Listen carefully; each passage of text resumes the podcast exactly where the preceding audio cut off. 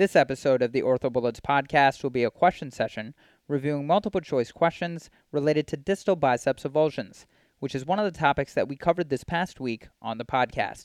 So let's get right into it. The first question reads A young, healthy male undergoes a distal biceps repair and sustains an iatrogenic nerve injury during the procedure. Which of the following clinical findings are most likely to be seen in this circumstance? And the choices are 1. Inability to extend the thumb, 2. Lateral volar forearm numbness, 3. Inability to flex the middle finger, 4. Medial volar forearm numbness, and 5. Dorsal thumb numbness. The correct answer to this question is 2. Lateral volar forearm numbness. So, the most commonly injured nerve during a distal biceps repair is the lateral antebrachial cutaneous nerve. Injury to this nerve would result in lateral volar forearm numbness. To quickly review, distal biceps avulsions can be partial or complete. Indications for surgical management include young, healthy patients who do not wish to sacrifice function, as well as partial biceps avulsions that do not respond to conservative management. Repair of a distal biceps avulsion can be approached through either an anterior one incision technique or a two incision technique, otherwise known as a Boyd Anderson technique. The one incision technique uses the interval between the brachioradialis, which is innervated by the radial nerve, and the pronator teres, which is innervated by the median nerve, while the two incision technique uses the same interval in addition to a second posterolateral elbow incision. The lateral antebrachial cutaneous nerve is the most common nerve injured during either approach. Kelly et al. retrospectively reviewed 74 distal biceps tendon repairs and found five sensory nerve paresthesias. The lateral antebrachial cutaneous nerve was most commonly injured, followed by the superficial radial nerve. Cain et al. retrospectively reviewed 198 distal biceps tendon repairs and found a 36% complication rate. Lateral antebrachial cutaneous nerve paresthesias were found in 26%, while radial sensory nerve paresthesias were found in 6%, and posterior interosseous nerve injury in 4%. Moving on to the next question. A 44 year old left hand dominant carpenter experienced immediate left elbow pain after trying to stop a heavy object from falling two days ago. On physical exam, he has ecchymosis in the distal arm and antecubital fossa. Physical exam also shows full strength with wrist flexion, wrist extension, and pronation, but notable weakness with supination of the forearm. Sensory exam shows no deficits in the forearm or hand. There is a negative milking maneuver test and a positive hook test. Radiographs are normal. What is the next most appropriate step in management? And the choices are 1. Sling use as needed for comfort and progressive physical therapy. 2. Allograft reconstruction of the distal biceps tendon. 3. Ulnar collateral ligament reconstruction. 4. Distal biceps tendon avulsion repair. And 5. Brachioradialis and ECRB avulsion repair. The correct answer to this question is 4.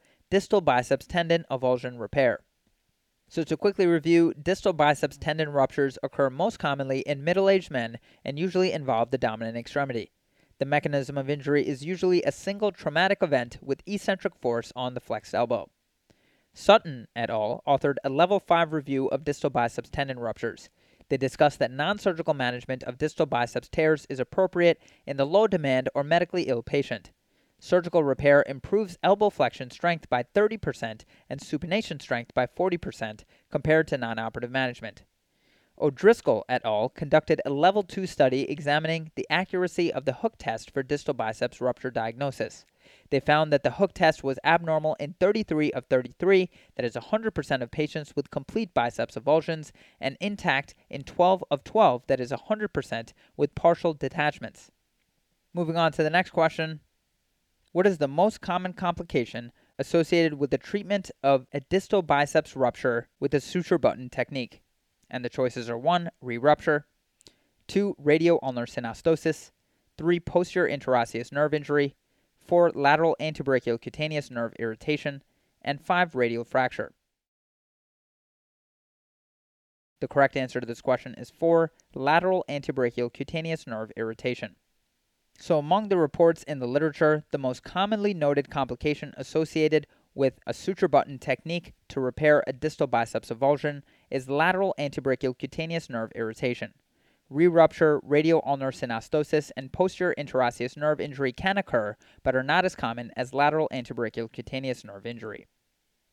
Moving on to the next question. MRI scans of a 45 year old man who has had elbow and proximal forearm pain for the past eight months shows a partial tear of the biceps tendon. He can recall no specific trauma and symptoms have not lessened despite his adopting job modifications that limit lifting. He has discomfort with resisted elbow extension and pronation. The biceps tendon can be easily palpated. Treatment should consist of which of the following? And the choices are 1. Release of the lacertus and transfer of the biceps to the brachialis tendon. 2. Open detachment, debridement, and reattachment of the biceps tendon. 3. Anterior exploration and decompression of the posterior interosseous nerve. 4. Excision of the anterior intramuscular lipoma. And 5. Endoscopic debridement of the biceps tendon. The correct answer to this question is 2 open detachment, debridement, and reattachment of the biceps tendon. So the MRI findings of the patient in the question stem show a partial tear of the biceps tendon. In the setting of prolonged symptoms that are resistant to non surgical interventions like rest, physical therapy, and activity modification, surgical treatment is indicated. Exploration, debridement, and reattachment with one of a variety of techniques are the standards of care.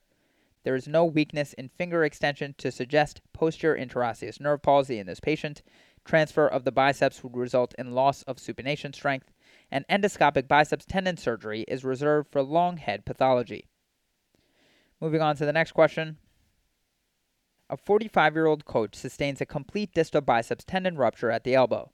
Surgical repair is most indicated to, and the choices are 1. Restore full supination strength, 2. Restore full elbow flexion strength, 3. Restore full range of motion, 4. Improve cosmesis, and 5. Prevent degenerative changes of the elbow. The correct answer to this question is 1. Restore full supination strength. So the biceps is primarily responsible for supination of the forearm.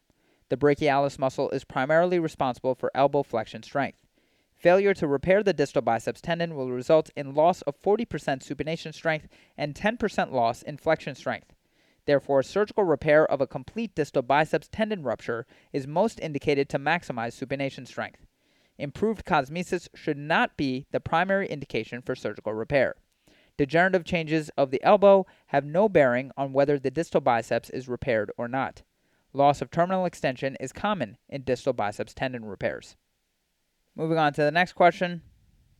A 40 year old male was moving his furniture several days ago when he developed anterior forearm pain. On physical exam, he is tender just distal to the antecubital fossa. He has decreased strength on supination and elbow flexion when compared to the contralateral side.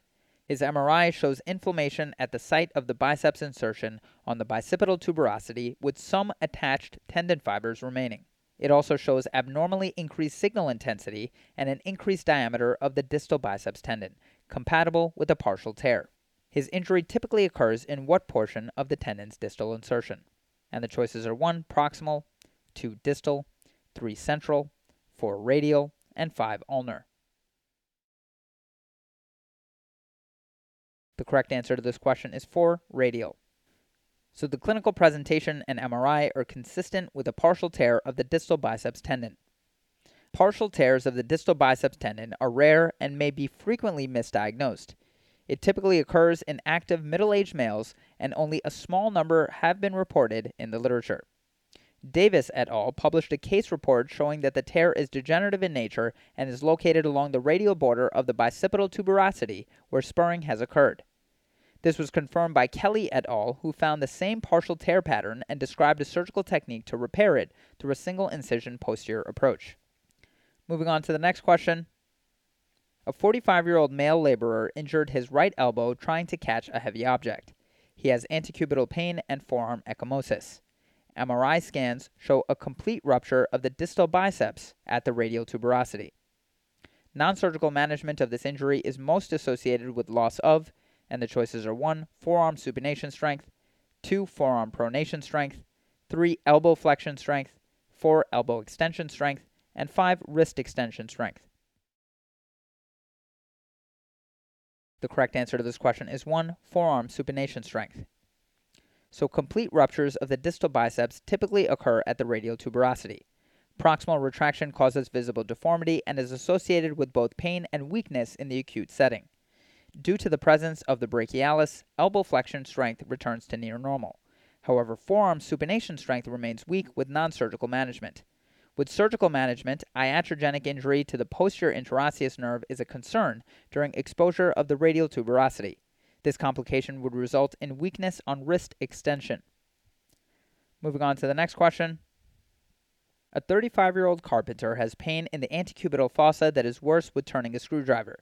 He has undergone non operative treatment for six months without relief. On physical examination, his hook test is normal and there is pain and weakness with resisted supination. Radiographs are normal, and a cross referenced axial and coronal T2 MRI demonstrates increased signal and partial distal biceps tendon tearing. The next most appropriate treatment is, and the choices are 1. Exploration of the radial tunnel, 2. Superficial radial neurectomy, 3. Detachment and repair of the biceps tendon, 4. Transfer of the biceps to the brachialis, and 5. EMG with nerve conduction study. The correct answer to this question is 3. Detachment and repair of the biceps tendon. So while complete traumatic rupture of the distal biceps is more common, partial tears have been reported in the literature. The most common presentation is pain in the antecubital fossa, worse with resisted supination. Conservative management consists of NSAIDs, splinting, and physical therapy. The distal biceps hook test is helpful in detecting full thickness distal biceps tears, but not partial tears. In one study by Vardakas et al., seven partial distal biceps ruptures were treated with surgical debridement and reattachment, with all patients reporting a significant decrease in their pain. Transfer to the brachialis improves flexion strength, but not supination. Ramsey et al. present a review article on distal biceps tendon injuries. They state that the most successful management of partial distal biceps tears that have failed conservative management is to surgically treat it like a complete rupture with release and surgical reattachment of the distal biceps to the radial tuberosity.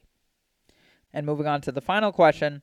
A 42 year old male has a suspected distal biceps rupture with a tendon that can be palpated but is painful during the hook test examination.